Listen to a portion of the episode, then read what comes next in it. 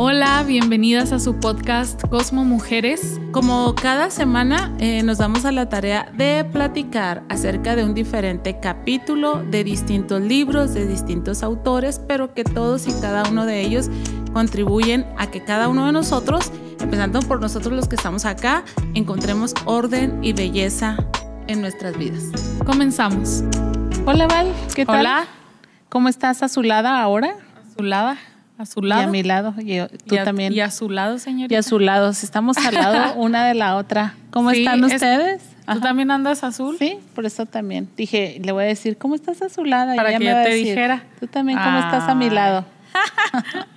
Estamos muy contentas, este, Ajá. muy emocionadas porque estamos cerca de terminar este, este libro. libro. Uh-huh. Este, hemos aprendido mucho. Yo no sé si te pasa, pero ya cuando vas al final del libro como que sientes que ya tienes un montón de tiempo con... Sí. En un mismo en un libro. Mismo. Entonces me, me emociona porque digo que ya quiero ver el cierre y luego ya quiero ver cómo empieza el, el, el otro, el que va a ser súper interesante. Para mí es así como que estar en dos, en dos. La emoción de terminar y sin embargo ya estar pensando en lo que vamos a desarrollar en el próximo sí. podcast, que será increíble. Sí, pero gracias sorpresa. a todos los que nos este, ven, nos escuchan. Eh, estamos en YouTube y en cualquier plataforma de podcast, de podcast. en donde uh-huh. ustedes escuchen sus, sus podcasts. Ayúdenos a calificarnos, a dejarnos ahí un comentario. Eso nos ayuda mucho para que lo, el algoritmo y las plataformas pues muevan más el, el contenido que estamos este, creando. Y por YouTube, pues ya saben, pueden también ahí comentar, pueden decirnos qué, qué les pareció, qué les gustaría ver por acá. Este, ¿qué más? Eh, ah, y pues sí, nos pueden ver. Nos pueden ver literalmente. Este, sí, los gestos, las, las, las caras. Si vieron el de, el de la semana pasada, se pudieron haber dado cuenta que estamos aquí peleándonos con una mosca. Entonces, bueno, en YouTube nos pueden ver como de una manera más completa. Pueden compartirlo también con otras personas que quieran. Ajá. Y... Eh, pues nada. Gracias y súper gracias, ¿no? Por, uh-huh. por estar con nosotros, por seguirnos y todo esto. Oye, pues estamos en el penúltimo capítulo. Eh, sí. Ya es, eh, lo vamos a bajar como el último eh, del libro, porque ya la semana que entra simplemente es la conclusión y despedida de este tema uh-huh. aprecio laboral. Pero el capítulo de hoy está increíble porque habla del aprecio genuino. Uh-huh. Sí. Y a mí me encanta hablar de la verdad. O sea, porque... Palabra es verdad. Sí, porque todo puede ser muy bonito, pero la verdad, y este capítulo habla de una verdad increíble, uh-huh. muy estremecedora. Sí. Y esta verdad es, ¿cómo hago para manifestar aprecio a alguien que realmente no aprecio? Uh-huh. Sí, y lo hablábamos, lo hablábamos un poquito la semana pasada porque decíamos que cuando tú... intentas mostrar alguno de estos de los lenguajes del aprecio que vimos anteriormente, pero no es genuino, las personas lo pueden percibir. Tienen detectores muy sensibles, Exacto, ¿verdad? Por tu lenguaje corporal, por la manera en la que te conduces mientras estás teniendo el detalle con ellos, ya sea palabras de o afirmación, el, el regalo, uh-huh. el día a día, etcétera, ¿no? Y entonces los autores han sido muy enfáticos en, en hablar de cómo afecta cuando no es genuino, o sea, Ajá. que termina no dando en el blanco y a veces termina siendo hasta contraproducente, ¿no? O sea, ¿qué rayos? ¿Por qué me está dando esto? Sí, sí funciona sí, de modo negativo. Funciona totalmente. de modo negativo y obviamente no es lo que no es lo que queremos. Así que qué padre que estás tú aquí, este, en este programa, porque seguramente te encuentras entre las personas muy humanas. Que no todas las personas nos simpatizan, bien. que uh-huh. no con todas las personas nos sentimos contentos y cómodos y que honestamente podemos reconocer es que está muy difícil este proyecto de, de manifestar aprecio a, a tal persona, a tal persona. Y habrá hasta algunos que digan, a él sí, él sí, él sí, él sí, pero definitivamente con él no, no, no, no se puede. Ajá. Uh-huh. Y hoy vamos a descubrir entonces tres eh, razones internas que pum, son muy, muy confrontadoras, muy, muy fuertes, para revisar y aprender por qué nosotros no podemos eh, manifestar aprecio a ciertas personas y tres razones externas. Así es que, uh-huh. pues, gracias por acompañarnos. Abróchense los cinturones. Vamos a darle. Sí. ¿Sí? Vamos empezando. Ajá. Dicen los autores que una empresa, al capacitando a los eh, jefes, a los líderes sobre este tema, alguien preguntó, ¿Qué se hace? Cuando yo genuinamente no aprecio a alguien. Ajá. Y dice que ellos pensaban que era una broma, pero sorpresa, no era una broma, era una pregunta muy genuina, muy honesta, muy real. ¿Y, y qué se hace? Uh-huh. Porque es una realidad, ¿no? O, o si podemos apreciar a todos. No, yo creo que todos nos podemos identificar con el hecho de que hay personas con las que no simpatizamos o que no nos, no nos caen tan bien, fácil. no nos es fácil. Eh, pero al final de cuentas son parte también de los equipos de trabajo en los que estamos, ¿no? Oye, creo que en, esta, en este taller algunos de los que estaban ahí dijeron, ¡oh, qué padre! No soy el único. Hasta que alguien preguntó, ¿verdad? Porque típico en las aulas de clase que tienes mil dudas y que hasta que un valiente se atreve a se soltar atreve a la pregunta, ¿no? Uh-huh. Ese es el caso. Entonces, como es una realidad, puede ser que no encontremos este, un genuino aprecio por otros, entonces para expresárselo pues está como que muy, muy complicado, muy difícil. Uh-huh. Y los autores nos dan razones externas e internas. Obviamente sobre las internas es sobre las que más podemos trabajar y creo que son las más sí. fuertes, porque las externas a veces, aunque los autores nos dan ideas, a veces son... se escapan de nuestro control. control. Uh-huh. Pero en cuanto a las internas sí podemos trabajar muchísimo, muchísimo más. Y este, la primera razón Este, interna para nosotros no manifestar aprecio a algunos colaboradores nuestros es que tenemos expectativas, expectativas muy altas o muy poco realistas acerca de las personas. Uh-huh. Yo creo que de nuestra, nuestro tiempo el, el tener expectativas de las personas es algo que nos hace mucho daño y algo que es como muy constante este, en todos los ámbitos, ¿no? Lo podemos ver, por ejemplo, en relaciones de pareja, en sí. relaciones laborales, en relaciones de todo tipo.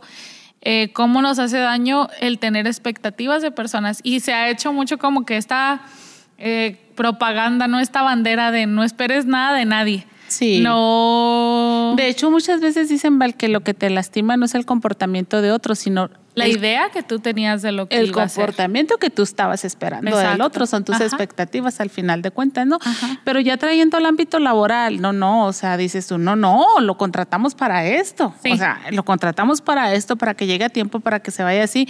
Y, y lo que me, se me hace bien interesante de los autores, Val, es que cómo van así como que al...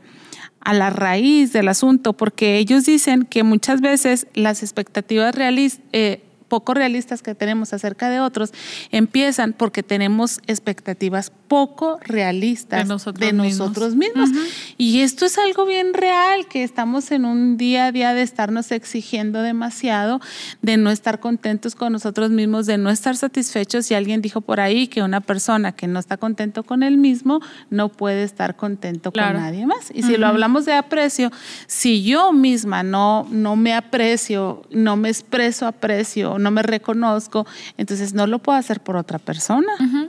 De hecho, dice que es muy común que estas personas sean este, jefes, supervisores, etcétera, etcétera, que no se permiten celebrar lo, lo que van alcanzando, lo que van logrando. No es esta típica persona que salió algo y luego, híjole, pero lo pude haber hecho mejor. Sí. Este, no sé, tenía más herramientas para, a la próxima lo voy a hacer mejor en esto y en esto. Y ni siquiera se permiten disfrutar el decir, ah, acabé el proyecto, salió bien, este, las ventas fueron buenas o no sé, lo que sea. Sí, ¿no? El tema de si lo puedes mejorar es el segundo punto, pero te brincas Exacto, el primero de wow. Exacto, ese, uh-huh. se brincan ese. Y por lo tanto, pues esa misma exigencia la tienen hacia... hacia otros, ¿no? Y ahí los autores te remiten acerca de tu autoestima, uh-huh. tu percepción, que puede ser baja o puede ser alta, muy distorsionada. Finalmente, la autoestima es el, eh, el dibujo que hacemos de nosotros mismos en base a la información que otras personas este, nos dan. Ah. Entonces, fíjate, Val, que ser jefe, eh, líder, gerente, estar liderando un proyecto, algo así, es uh, el camino del autodesarrollo, porque te ves obligado a descubrir muchas cosas internas y trabajarlas, porque al final de cuentas se trata de tu carácter, de, de lo que has vivido y cosas así. Por eso hay muchas personas que preferirán nunca liderar un proyecto. Perdónenme que se los diga así con tanta franqueza, es mi opinión, que esas personas este, rehúsan el desarrollo personal, el crecimiento personal, porque uh-huh. tendrían que verse a sí mismas y trabajar en ellos. Entonces, cuando tenemos expectativas altas, acerca de nosotros mismos y acerca de otros está muy ligado a la autoestima. Cuando se nos ha dicho desde chiquito que se esperan muchas cosas de nosotros, tú eres de diez, mijo, tú eres de diez, mijo, tú eres de diez. Y el nueve punto nueve es un punto suicida, uh-huh. ¿verdad? O cuando te denostan o te menosprecian o no, hombre, tú no vas a servir para nada. Igual todo eso altera las expectativas que tú tienes acerca de ti y acerca de otros. Claro. Entonces vale, vale la pena ahí hacer una revisión personal y decir... ¿Cuáles, cuáles son las, eh, las ideas o las creencias que yo tengo de eh, dar el máximo, de ser lo mejor, de, porque también puede variar, ¿no? O sea, no neces- a lo que vamos es que estas, estas situaciones internas no necesariamente son objetivas. Exacto. Vienen Esa es una desde, gran frase. Vienen desde, tu, vienen desde tu necesidad, desde tu idea de lo que debería ser, pero no necesariamente son la realidad. Ajá. Porque puede que las personas sí estén cumpliendo con su trabajo, porque de hecho decía el autor, no, puede que nosotros te preguntemos, oye, pero tus expectativas son altas y que tú digas, no, no, no, para nada. O sea, es yo el... solamente estoy esperando el... Lo mínimo. Lo mínimo, ¿no? Pero no necesariamente. Entonces, este, es importante que nos, nos revisemos a nosotros mismos y que entendamos que mucho de esto puede venir desde nuestra necesidad de éxito, de alcanzar, de lograr, de dar más, de alcanzar más, y no necesariamente que esa sea la exigencia que se le tiene que dar a ciertas personas. Y es que hay personas que se, por, por las expectativas y por la presión que meten a su mismo desarrollo, se manejan, digámoslo, de esta manera en las alturas, ¿no? Éxito uh-huh. tras éxito, logro tras logro. Estas personas que, que, que esa es su naturalidad, su norma, eh, su constante, entonces ellos pueden presionar demasiado o menospreciar demasiado a, a los demás que no se manejan en estos, en esa norma, en esa norma, ¿no? En esos, en esos niveles. Porque los que se mane- iba a decir, los que nos manejamos en estos niveles. Los que estamos aquí en la cima. Llegamos a sentirnos muy orgullosos este, y, y presionamos a los demás o los vemos de, de, del hombro con hacia abajo, ¿verdad? Con uh-huh. menosprecio, porque estos son nuestros estándares. Esto, y por eso cuando nos preguntan, oye, ¿no estás teniendo expectativas demasiado altas? Tú dices, no. ¿No? Ah, nos pasa hasta con los niños, no, oye, espérate, es un niño. Tú, no, es que esto es lo que somos. O en un colegio, oye, uh-huh. espérate, es que también tienen derecho a, a equivocarse. A esto. No, nosotros somos un colegio de diez, un grupo de no sé qué, yo soy una maestra de no sé qué y estoy constantemente pues presionando a los, a los demás para que vayan en este nivel, ¿no? Ajá. Yo aquí les animaría mucho a que se vayan por el camino de la honestidad. Yo sé que a veces no es tan fácil reconocer este, que algo de nuestra persona no es necesariamente la norma o lo uh-huh. que debería de ser. Entonces, creo que sí es mucho un ejercicio de, de honestidad, de decir... ¿Será que sí es esto lo que ellos deberían estar haciendo o simplemente viene de mi necesidad de, de validez, de, de creer que sí estamos logrando, que sí? Porque al final de cuentas también influye en ti, ¿no? En tu desempeño. Si eres un supervisor, un jefe, lo que sea, pues el desempeño de los de abajo va a ser... A, a ser menos, ¿no? O, o cómo. Sí, me refiero, más ah. bien me refería a que va a influir en, en el desempeño que tú tengas como trabajador. Ah, o okay. sea, sí, sí. Si el de abajo está haciendo el máximo, pues entonces a mí me van a reconocer por el máximo que está haciendo esa persona. Uh-huh.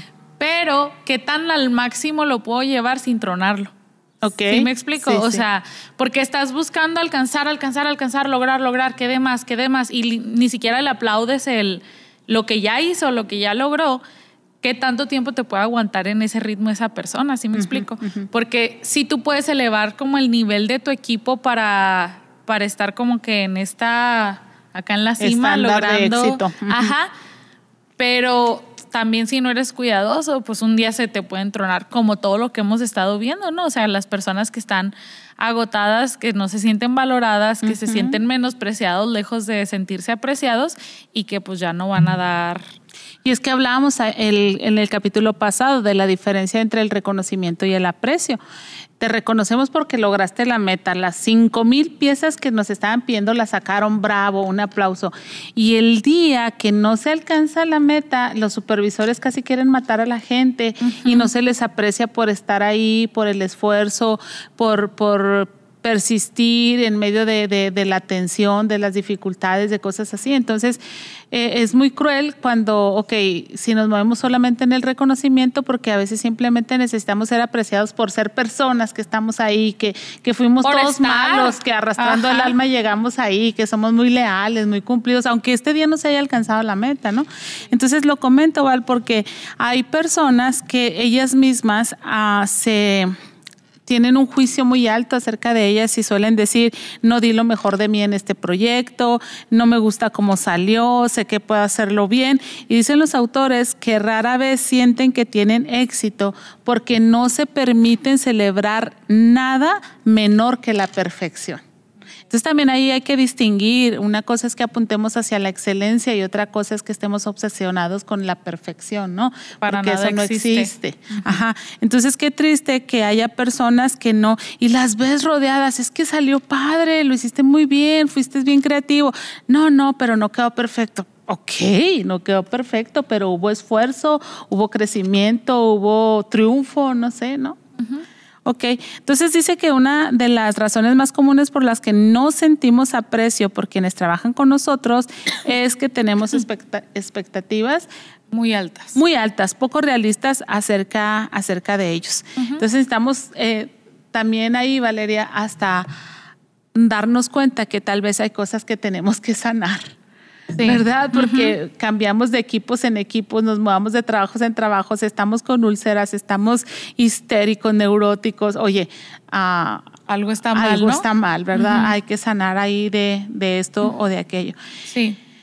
Uh-huh. Entonces, uh, a veces esperamos más de lo que ellos pueden dar, uh-huh. pero lo que pueden dar está bien. Y porque tú dijiste una palabra muy importante ahorita, objetividad. Uh-huh. O sea...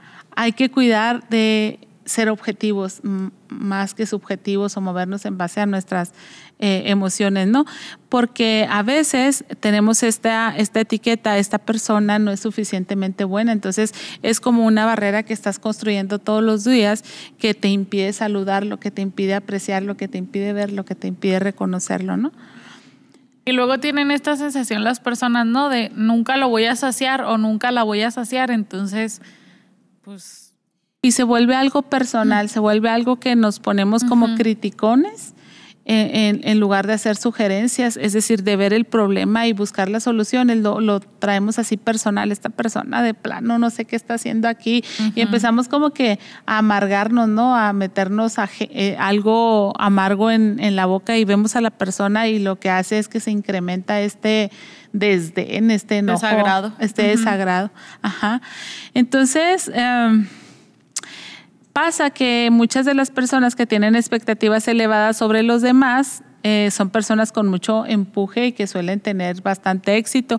Es casi como que la norma. Tú para ser jefe, líder, gerente, supervisor, líder de proyectos, tienes que distinguirte entre todas las demás. Tienes Ajá. que este, tener empuje, estar automotivado, vencer los obstáculos. De alguna manera, como que, como dirían de, de, de Saúl, de hombros arriba, eh, no había otro como él, ¿verdad? Ajá. Entonces nos puede hacer caer en esta... pues, o sea, en ese extremo. Te brincan de nivel y te puedes caer en que así deben de ser todos. todos. Y no es así, porque si todos fueran así, entonces te sentaban a ti o tú ya no tendrías trabajo, ¿verdad? Ajá, sí, totalmente. Ok, entonces, debido a que ellos tienen este empuje, naturalmente conducen a otros y muchas veces llegamos a ser muy dominantes, muy crueles, este, eh, muy duros. Y nos volvemos muchas veces, adquirimos como una personalidad crítica, desdeñosa, eh, cruel, este... hiriente.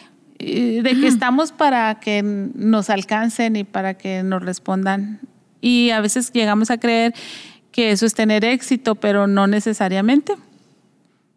Entonces, criticar a los demás, dicen los autores, forma parte de su estilo de vida, pero la crítica mina el corazón, acaba con el entusiasmo. No, o sea, la crítica, Valeria, transforma a un equipo que estaba ahí para ayudarte en un equipo que, que, que, que te va a jugar en contra, que, sí. que se va a oponer, que, que si puede va a, a estorbar tu éxito. Uh-huh. y, y tú dices, ay, este equipo, pero no fue el equipo.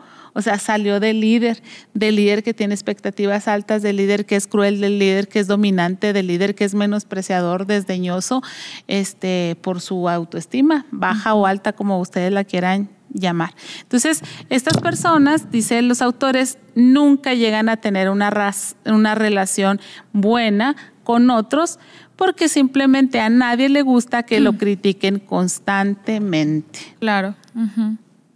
Dice aquí entre paréntesis los autores, si usted ve que encaja en esta categoría, le sugerimos que encuentre un consejero competente lo antes posible, alguien que lo pueda ayudar a entenderse mejor a usted mismo y a entender qué motiva sus críticas y cómo puede modificar ese patrón destructivo para que se pueda relacionar de una manera correcta uh-huh. con los demás.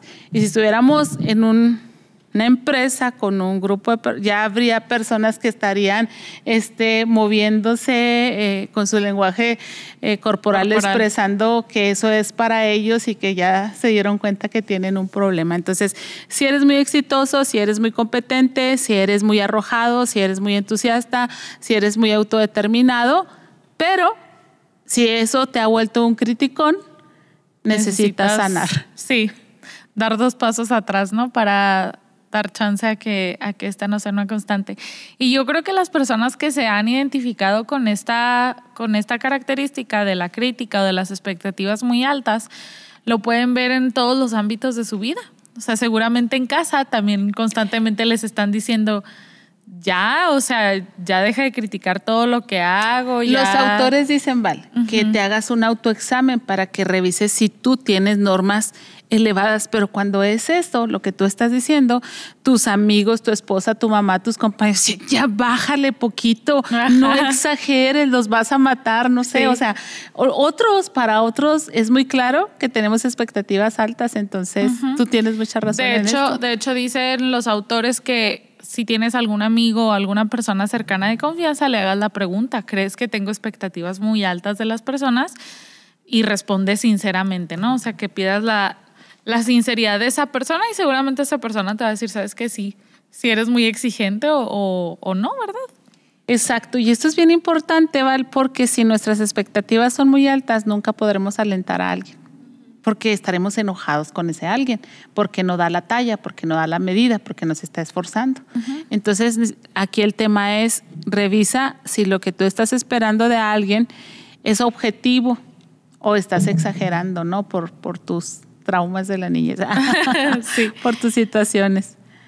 La siguiente. Y aquí nada más decir que uh-huh. si tienes expectativas altas, necesitas minimizarlas para apreciar con sinceridad el esfuerzo de las personas que nosotros estamos supervisando. Entonces, um, hay, que hay que bajar un poquito para entonces nosotros poder apreciar o buscar. Tal vez la persona, lo decíamos en alguno de los capítulos, tal vez la persona no es la que está logrando más ventas, pero es la que no ha hablado mal de la empresa, la que ahí ha estado, no sé. Entonces, hay cosas que podemos ver en otros y apreciarlos. Tal vez no medirlos con la misma medida que nos medimos a nosotros, Val, porque, por ejemplo, el puntual siempre anda buscando a los puntuales, uh-huh. pero eh, tal vez esa persona que es muy puntual no tiene la mejor actitud y hay otro que tiene una excelente actitud, ¿no? Entonces sí. hay que ver a las personas para poderles manifestar aprecio desde sus zonas de, de, de logro, de fortaleza, de, uh-huh. de éxito.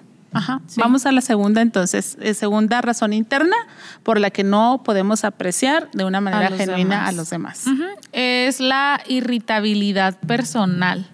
Cuando reaccionamos de manera negativa con alguien, no porque no esté haciendo su trabajo, sino porque hay algo en ellos que nos molesta. Y le decíamos ahorita en el inicio, ¿no? Siempre hay una persona que... Yo he escuchado gente que dice, es que de verdad no sé por qué, pero me cae mal. Ya llegó y... todo cambió. Sí, sí, sí, o sea, me incomoda, me, no sé, algunos dirán, ay, es que sus vibras, no me vibra bien o me da malas vibras, no, o sea, cosas, porque a veces ni siquiera te, te tomas el tiempo para decir qué será lo que me molesta tanto a esa persona, pero no es que están haciendo mal su trabajo, eh, simplemente es una persona con la que no, con la que no cascas, con la que no te sientes O tienes un sentimiento negativo hacia su persona. Yo otra vez es un factor interno. Mira, claro. Porque cuando te eres alérgico a algo, a la nuez, uh-huh. por ejemplo, oye, oye, perdóname, la nuez es un alimento extraordinario uh-huh. que tiene montones de, de, de, de nutrientes y de beneficios para la salud. Pero tu cuerpo no lo tolera. El problema no es la nuez. Ajá. Algo en tu cuerpo no funciona correctamente y reacciona a la nuez. Lo menciono porque solemos poner el foco en el otro. Pero ¿qué pasa en mí que el otro me altera? Uh-huh. O sea, ¿por qué otros pueden convivir con él? ¿Por qué otros pueden ser amigos de él? ¿Por qué otros pueden vivir con él y yo no? Uh-huh. Entonces es un factor interno la irritabilidad personal.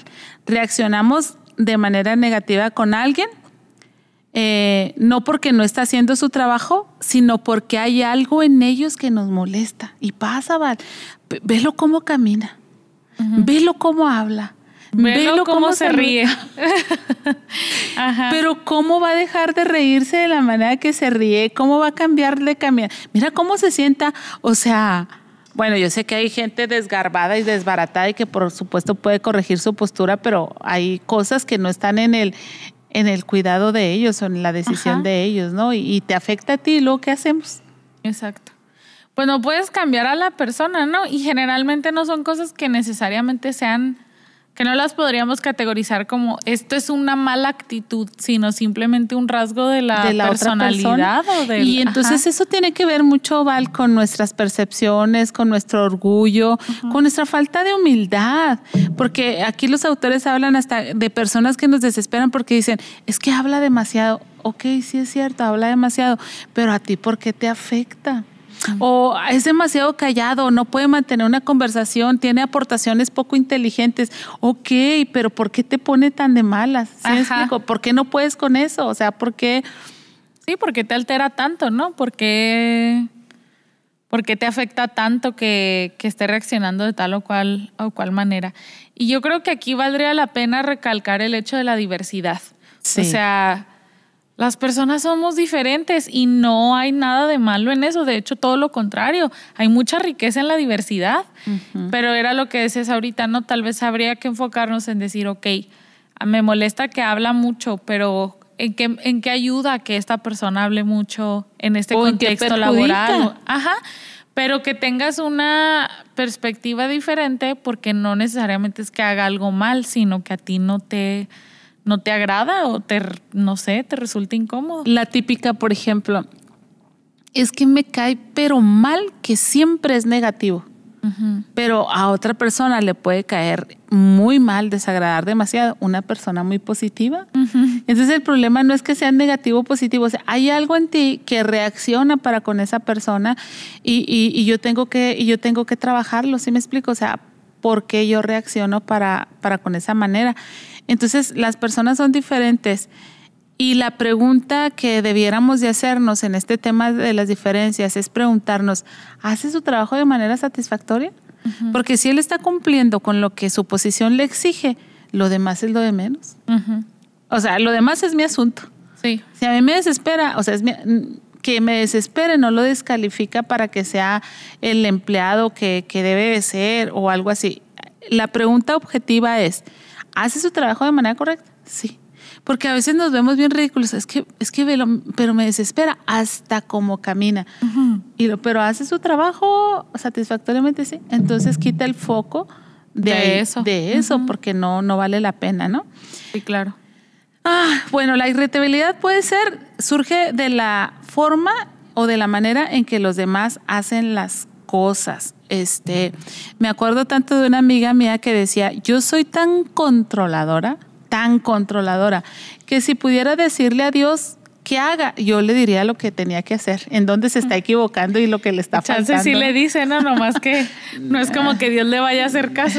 No llegó el eh, correo no recibido, ¿no? Y Ajá. se vuelve para atrás. Sí, y lo comento porque sé que hay cosas que deben de hacerse de tal manera para optimizar los recursos. Pero si no se ven afectados los recursos, entonces no tienen por qué hacer las cosas de la manera en que yo supongo o me gusta o quiero que se deban de hacer. Y es que volvemos a lo mismo, es, es orgullo. O sea, porque piensas que como tú lo haces es como se tiene que hacer o uh-huh. que la, es la manera correcta de, de hacerlo, ¿no? Uh-huh. Entonces creo que sí hay, hay que, vale la pena echarse el clavado como a ver, ¿de verdad está impidiendo un buen resultado en, o en su desempeño de trabajo o simplemente es algo con lo que yo batallo o con lo que no puedo lidiar o no sé? A veces les ha pasado, por ejemplo, a conferencistas, a maestros que están enseñando y que hay algunos que dicen, quiero que me estés poniendo toda la atención, y ahora algunos se vuelven locos con el teléfono. Eh, guarden todo el mundo su teléfono, todo el mundo en silencio y que no sé qué, que no sé qué más. Mm, pero resulta que hay personas, por curiosidad, los quieres agarrar ahí en una, en una emboscada, lo viste en el teléfono y le lanzas la pregunta y te contesta, porque estaba aquí y allá, o sea, tenía esa capacidad de hacerlo. Y lo menciono porque en el trabajo tal vez tú digas, ¿por qué tienen los audífonos puestos? ¿Por qué tiene la música prendida? ¿Por qué tiene un café en el escritorio? Pues porque sí, y a él no le afecta en su funcionalidad y en el desarrollo de su trabajo. Tal vez tú no puedes tener un café Este, en tu escritorio porque lo derramarías y harías un gran caos. Ok, tú no lo tengas, pero el otro puede tener un, un, una taza de café allí, no pasa nada. O en la vestimenta, ¿no? También, ¿por qué se viste así? ¿Por qué se peina así? ¿O por qué no se peina? ¿O por qué? Si está afectando su desempeño, es necesario, ¿sabes qué? Este... Pero eso ya se vuelve algo objetivo, sí, ¿no? Sí, eso ya se vuelve... Oye, como traes falda, cada vez que te requerimos que hagas esto, que es parte de tu trabajo, dices que no porque trajiste falda, así es que te encargo que ya no vengas con falda para que se puedas atender tu trabajo. Uh-huh. Pero si no afecta en su oficio... Pues... Sí, pues ahí no está, no está siendo algo objet- objetivo, como lo decíamos ahorita. Ajá. Entonces... no podemos cambiar la personalidad de las personas ni sus Oye, estilos de vida. Y ahora, por ejemplo, en las, en las grandes metrópolis, pues nosotros vivimos en una ciudad muy pequeña, ochocientos cincuenta mil habitantes. Uh-huh. Alguien dice que en un rancho.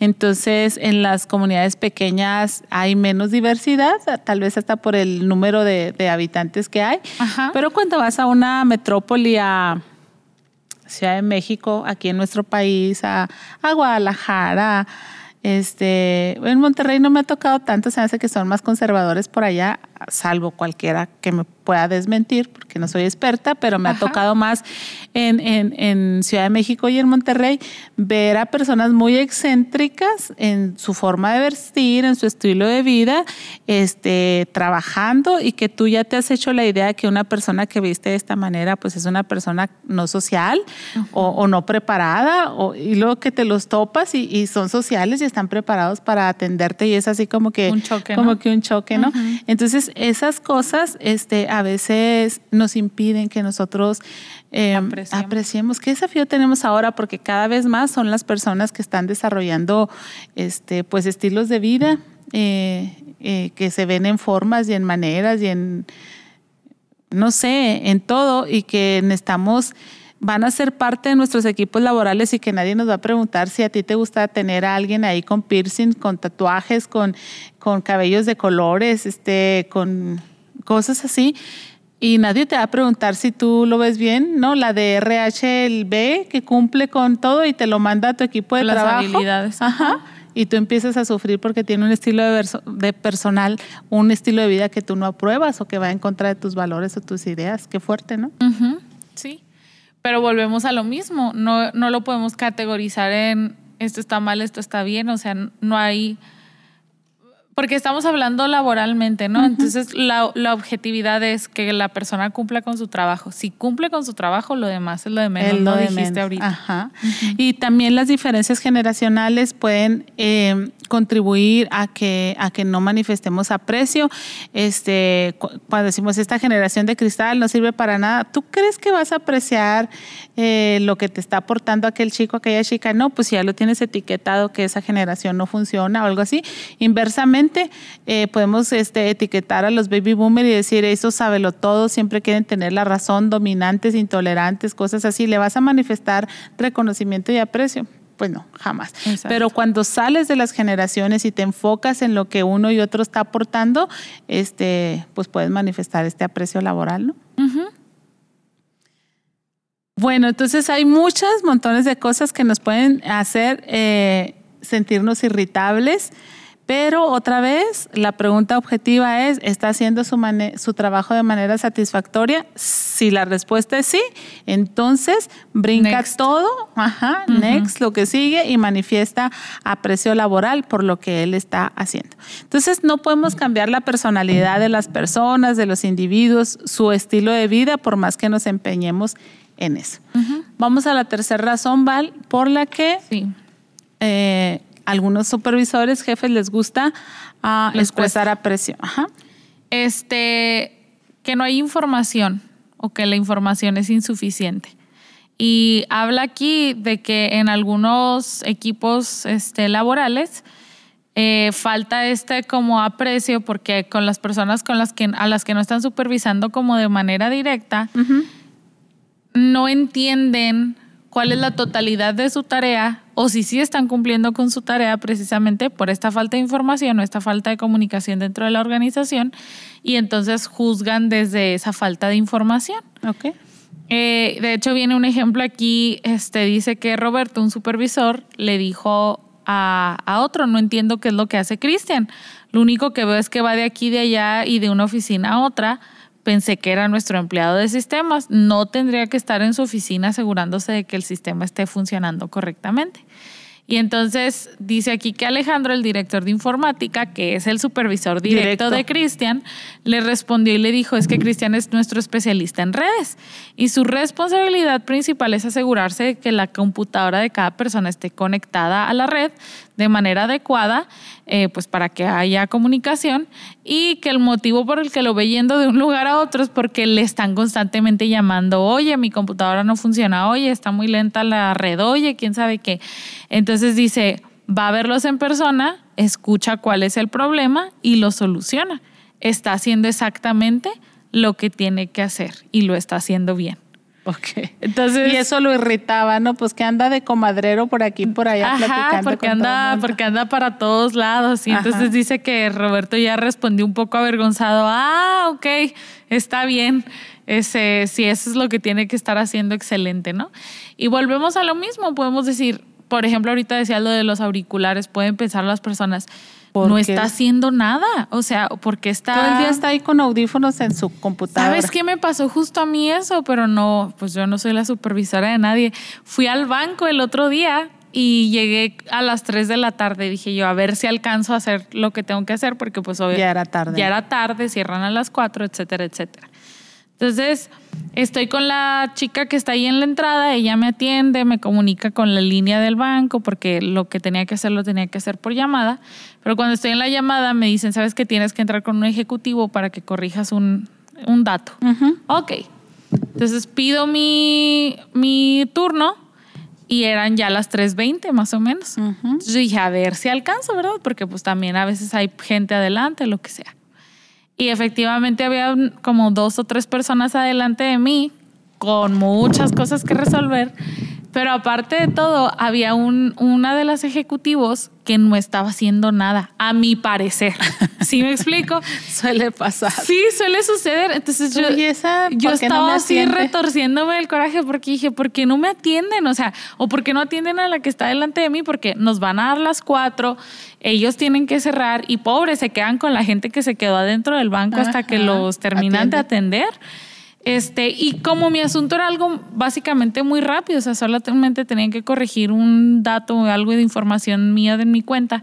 Bueno, el caso es que ahí duré y yo estaba así y volteaba a verla como, haz algo, pon en el turno que ya, que ya sigue alguien, ¿no? Pero me daba mucha risa porque yo decía, ¿yo qué sé? Ajá. O sea, porque los ves sentados, por ejemplo, y están en la compu y tú puedes estar pensando, no está haciendo nada. Uh-huh. O se levantó a la copiadora a hacerse loco, ¿no? Uh-huh. Es tu, es tu perspectiva. Pero no necesariamente. Entonces, si a mí me pasó en el ratito que estuve en el banco con, con esa chica, con esa ejecutivo... Este, imagínate cómo Ocho suele horas, suceder, ¿no? Cómo suele suceder entre supervisores o con empleados o lo que sea, como esta idea de ¿y ese qué está haciendo? ¿O por qué uh-huh. está parado todo el tiempo? ¿O por qué andas aquí para allá? ¿O porque, bueno, pues puede ser que así sea como tiene que desempeñar su trabajo? Su ¿no? trabajo, sí. Entonces, ah, en, ah, en cuanto a falta de información, pues hay que rellenar los vacíos, ¿no? Oye, uh-huh. ¿qué pasa con este, esta persona que se dedica, qué se espera de él y cosas para eh, no irnos haciendo un juicio incorrecto y que sí. nos limite para, para apreciarlos?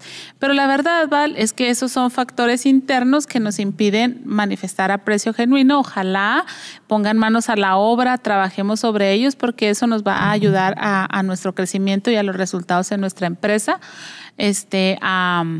a crecer en la posición que nos dieron con tanta confianza nuestros jefes o etcétera. Pero hay, una, hay un problema muy objetivo y es cuando hay empleados que tienen bajo desempeño o bajo re- rendimiento. Cualquiera uh-huh. los tenemos y cualquier jefe, supervisor, líder, patrón, dueño dirá, pero ¿cómo voy a apreciar a ese fulano, a esa fulana, a esa persona si, si no está haciendo, no está su, trabajo. haciendo su trabajo, uh-huh. verdad? Bueno, entonces esos son los factores externos y los autores nos invitan a, a tener cuidado de, de ellos porque pueden existir muchas razones, pero debemos de tener especial cuidado en saber si las personas están teniendo problemas personales en su en sus hogares. Uh-huh. Porque de veras que hay gente que la está pasando tan mal que cuando llega al trabajo simplemente están idos, ¿no? O sea, están allá, están en su dolor, están en su trabajo, están en su mortificación y obviamente eso hace que, que los procesos se ralenticen. Eh, no sé, en una empresa nos, nos pasaba que, ah, caray, el supervisor, ¿por qué? ¿Por qué pediste ir por una pastilla para dolor de cabeza a enfermería y tres horas después insistes en que tienes dolor de cabeza y vas a enfermería? Y otra vez, porque lo fácil es decir, no, esta persona lo que está haciendo es que no quiere trabajar. ¿Pero por qué? O sea, uh-huh. porque no lo hace cotidianamente, ¿no? Sí. Cuando las personas pasan por un problema de divorcio, uh, con los hijos, no sé, cualquier problema que tienes en casa, Eh, el rendimiento se ve afectado, la persona claro. no está bien. Uh-huh. Alguna vez alguien en terapia me comentó que algo le sucedió, un percance precisamente de familia, y, y me decía, me la pasé todo el día en el trabajo llorando y yo me quedaba pensando, o sea, ¿pudo? Sí, o sea, ¿qué tanto, qué tanto habrá hecho en el trabajo? No le pregunté, ¿verdad? Pero ¿qué tanto habrá hecho en el trabajo? No, porque pasa uh-huh. y pasa que a veces estás desconsolado, incontrolable y digo, a veces... Y ahí es donde es importante los eh, manifestar el aprecio, los uh-huh. diferentes lenguajes, Valde. Sabes que te he visto que estás llorando mucho, no tienes que contarme, pero me gustaría darte lo que resta del día para que te repongas y espero que lo resuelvas y mañana estés aquí. Esa persona mañana va a venir con mayor ganas, ¿no? Sí, claro. Más. Y es que a veces, por ejemplo, tal vez no, no haya un...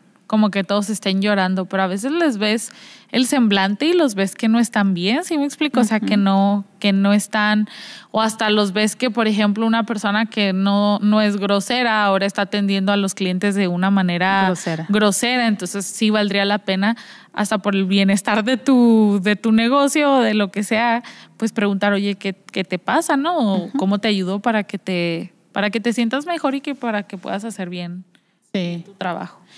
Y otra razón este, por el bajo, para el bajo desempeño y que esto limita que un jefe pueda manifestar aprecio es cuando hay problemas físicos, ¿verdad? Uh-huh. Si tienes malestares, dolores, dolencias, enfermedades, este, pues obviamente el desempeño no va a ser. Te dicen que, que uh-huh. necesitas salir hasta las ocho y que no puedes dejar de hacer tu trabajo y ahí vas a estar por necesidad, por obligación, pero no vas a rendir como o no va, tu desempeño no va a ser el, el mejor o el, o el esperado. Eso es, es forzoso.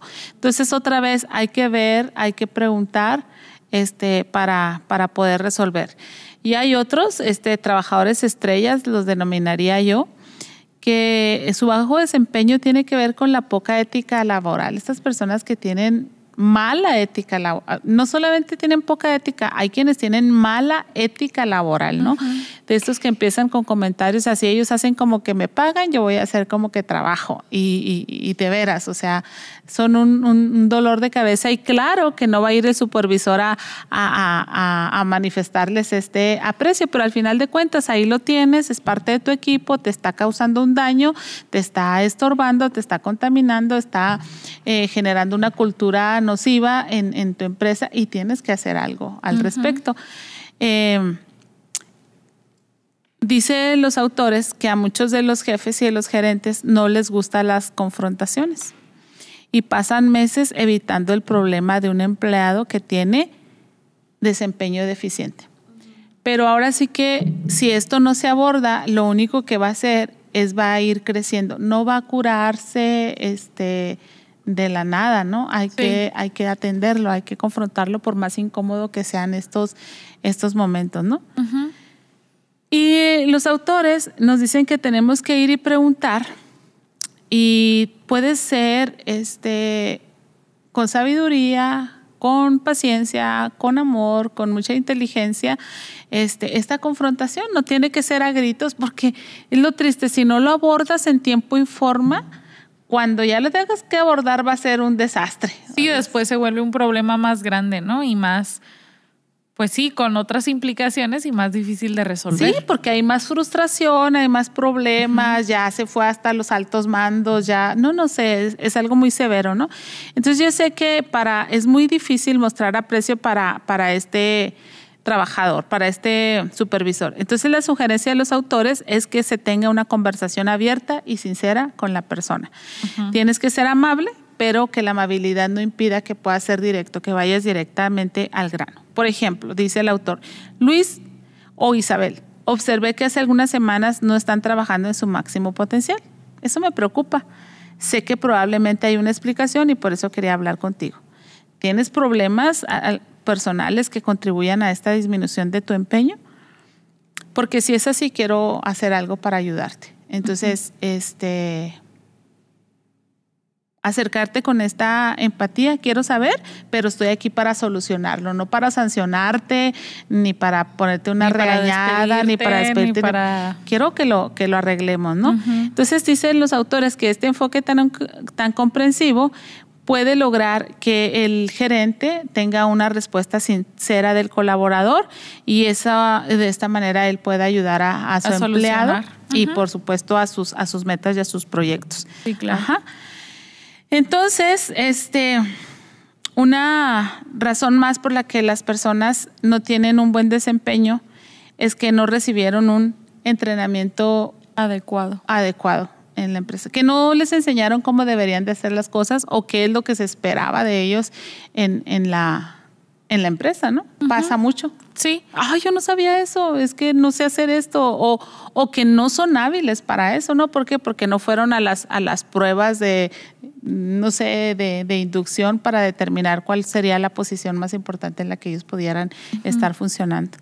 Y también se puede rescatar, ¿no? Al final es como poner los puntos sobre las i, ¿sabes? Que tu trabajo implica esto, esto, esto y esto, y esto es lo que se espera de, de ti, entonces por lo tanto... Y ofrecer capacitación. Ajá. Ok, discúlpame, así que te brincaron este proceso, pues lo vamos a arreglar de esta manera para que tú te capacites, conozcas cuál es tu, tu función. Te voy a poner aquí a una persona al lado tuyo o te voy a mandar con esta persona para que ella te, te capacite y puedas salvar a esa, a esa persona y salvar pues tu, tu compromiso de, de metas y todo, y todo eso. Sí, claro. Ajá. Entonces, cualquiera estaría dispuesto a aceptar un entrenamiento con tal de conservar este, su, su, su puesto. Empleo. Uh-huh. La tercera razón eh, para el desempeño es que la organización, dicen los autores, no cuenta con un proceso eficaz de evaluación para comentarios, instrucciones y, corre- y correcciones. Entonces, eh, dice, en nuestro trabajo con empresas, uno de los déficits más comunes que observamos es la falta de procesos establecidos para evaluar el desempeño de los empleados. Es decir, la evaluación es muy subjetiva. Uh-huh. No, es que él sí, no, es que él no, pero, pero ¿cómo sabes si sí o si no? Y a veces tiene la evaluación, consiste mucho en si te agradan o no te agradan. Sí. ¿Sí me explico? Sí, uh-huh. sí. Si se llevan bien contigo o no se llevan bien contigo, si son de tu equipo o no son de tu equipo. Uh-huh. Entonces hay esa falta de objetividad en la, en las evaluaciones. Todas las personas y los colaboradores tenemos áreas de desarrollo o áreas de oportunidad en las que, en las que debemos de trabajar y para eso es necesario que los supervisores este, puedan tener esta comunicación con ellos para mejorar, para sacarlos hacia, hacia adelante. Uh-huh. Ajá.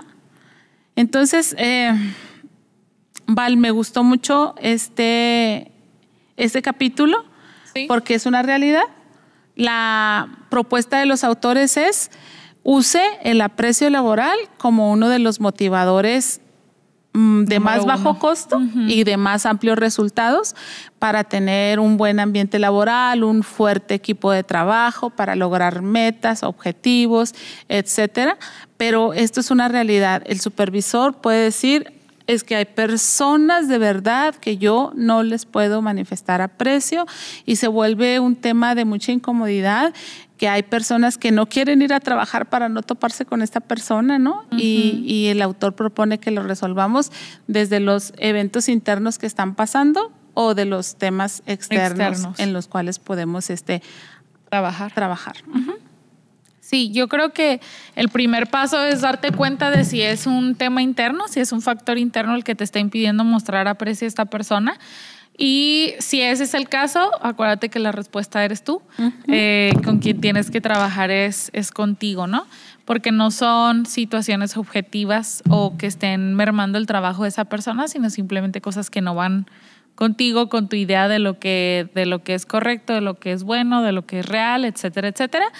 O determinar si es un factor externo, que genuinamente la persona no está cumpliendo con su trabajo, y si es por problemas familiares, este, si es por falta de capacitación o si es por falta de, de evaluaciones, ¿no? De recursos para, para estar retroalimentando a la, a la persona. Sí, ajá. Al final los autores nos ofrecen una pregunta o una actitud muy interesante que podemos tomar todos los que somos líderes, supervisores, y dice que nos podemos acercar con las personas y decirles, me gustaría escuchar uh-huh. tus sugerencias sobre qué puedo hacer yo para que tú tengas más éxito en tu puesto. Y ellos nos pueden dar un feedback increíble, es que usted es muy exigente, es que usted no está contento con nada, este, o te pueden decir, estoy pasando por un tema de familia o de salud muy fuerte, o es que a mí no me capacitaron, o es que mm, siento que no estoy siendo evaluada y, y apreciada de la manera que debe ser.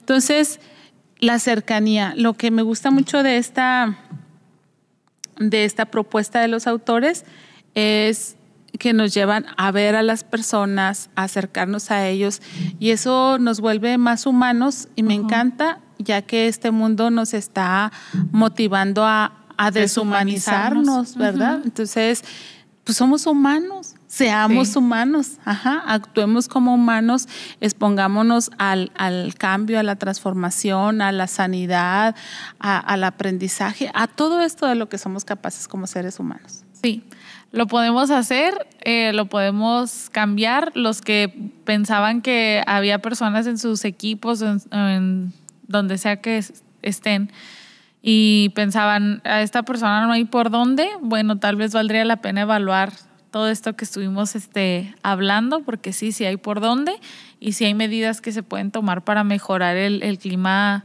laboral, laboral ajá, y que al final de cuentas sí se logre este aprecio, ¿no? Que decías tú que, que es este, la manera de, de motivar a menor costo a las, a las personas y con resultados ajá, más permanentes y más positivos sobre, sobre ellos. Ajá. Entonces, este, amigos y amigas, eh, les animamos mucho a que implementen esto en sus áreas de trabajo. Eh, nosotros nos llamamos Cosmo y esta palabra viene de la creación del mundo y en el principio, dice la Biblia, la tierra estaba desordenada y, y vacía, vacía, pero el Espíritu de Dios se movía sobre las aguas. Y Dios hace el mundo por su palabra y tú puedes hacer un mundo mejor por tu palabra, tu uh-huh. palabra de aliento, tu palabra de aprecio, tu palabra de afirmación, tu palabra de interés, tu palabra de respeto, no sé, o sea, puedes hacer un cambio increíble sin importar cuál sea la posición que tú tengas en tu centro de trabajo. Uh-huh. Los animamos a que, a que lo hagan, a que compartan este episodio con alguien eh, a quien ustedes crean que les puede servir, que les sí, pueda claro, ayudar. Por favor. Este, con sus compañeros de trabajo o a quien sea, a quien sea que se les ocurra que le pueda ayudar. Claro. Y nos estamos viendo aquí la próxima semana para, para el cierre. Para concluir, claro. Uh-huh. Lo haremos con mucho gusto. Gracias una vez más y bendiciones. Nos bye, vemos. Bye.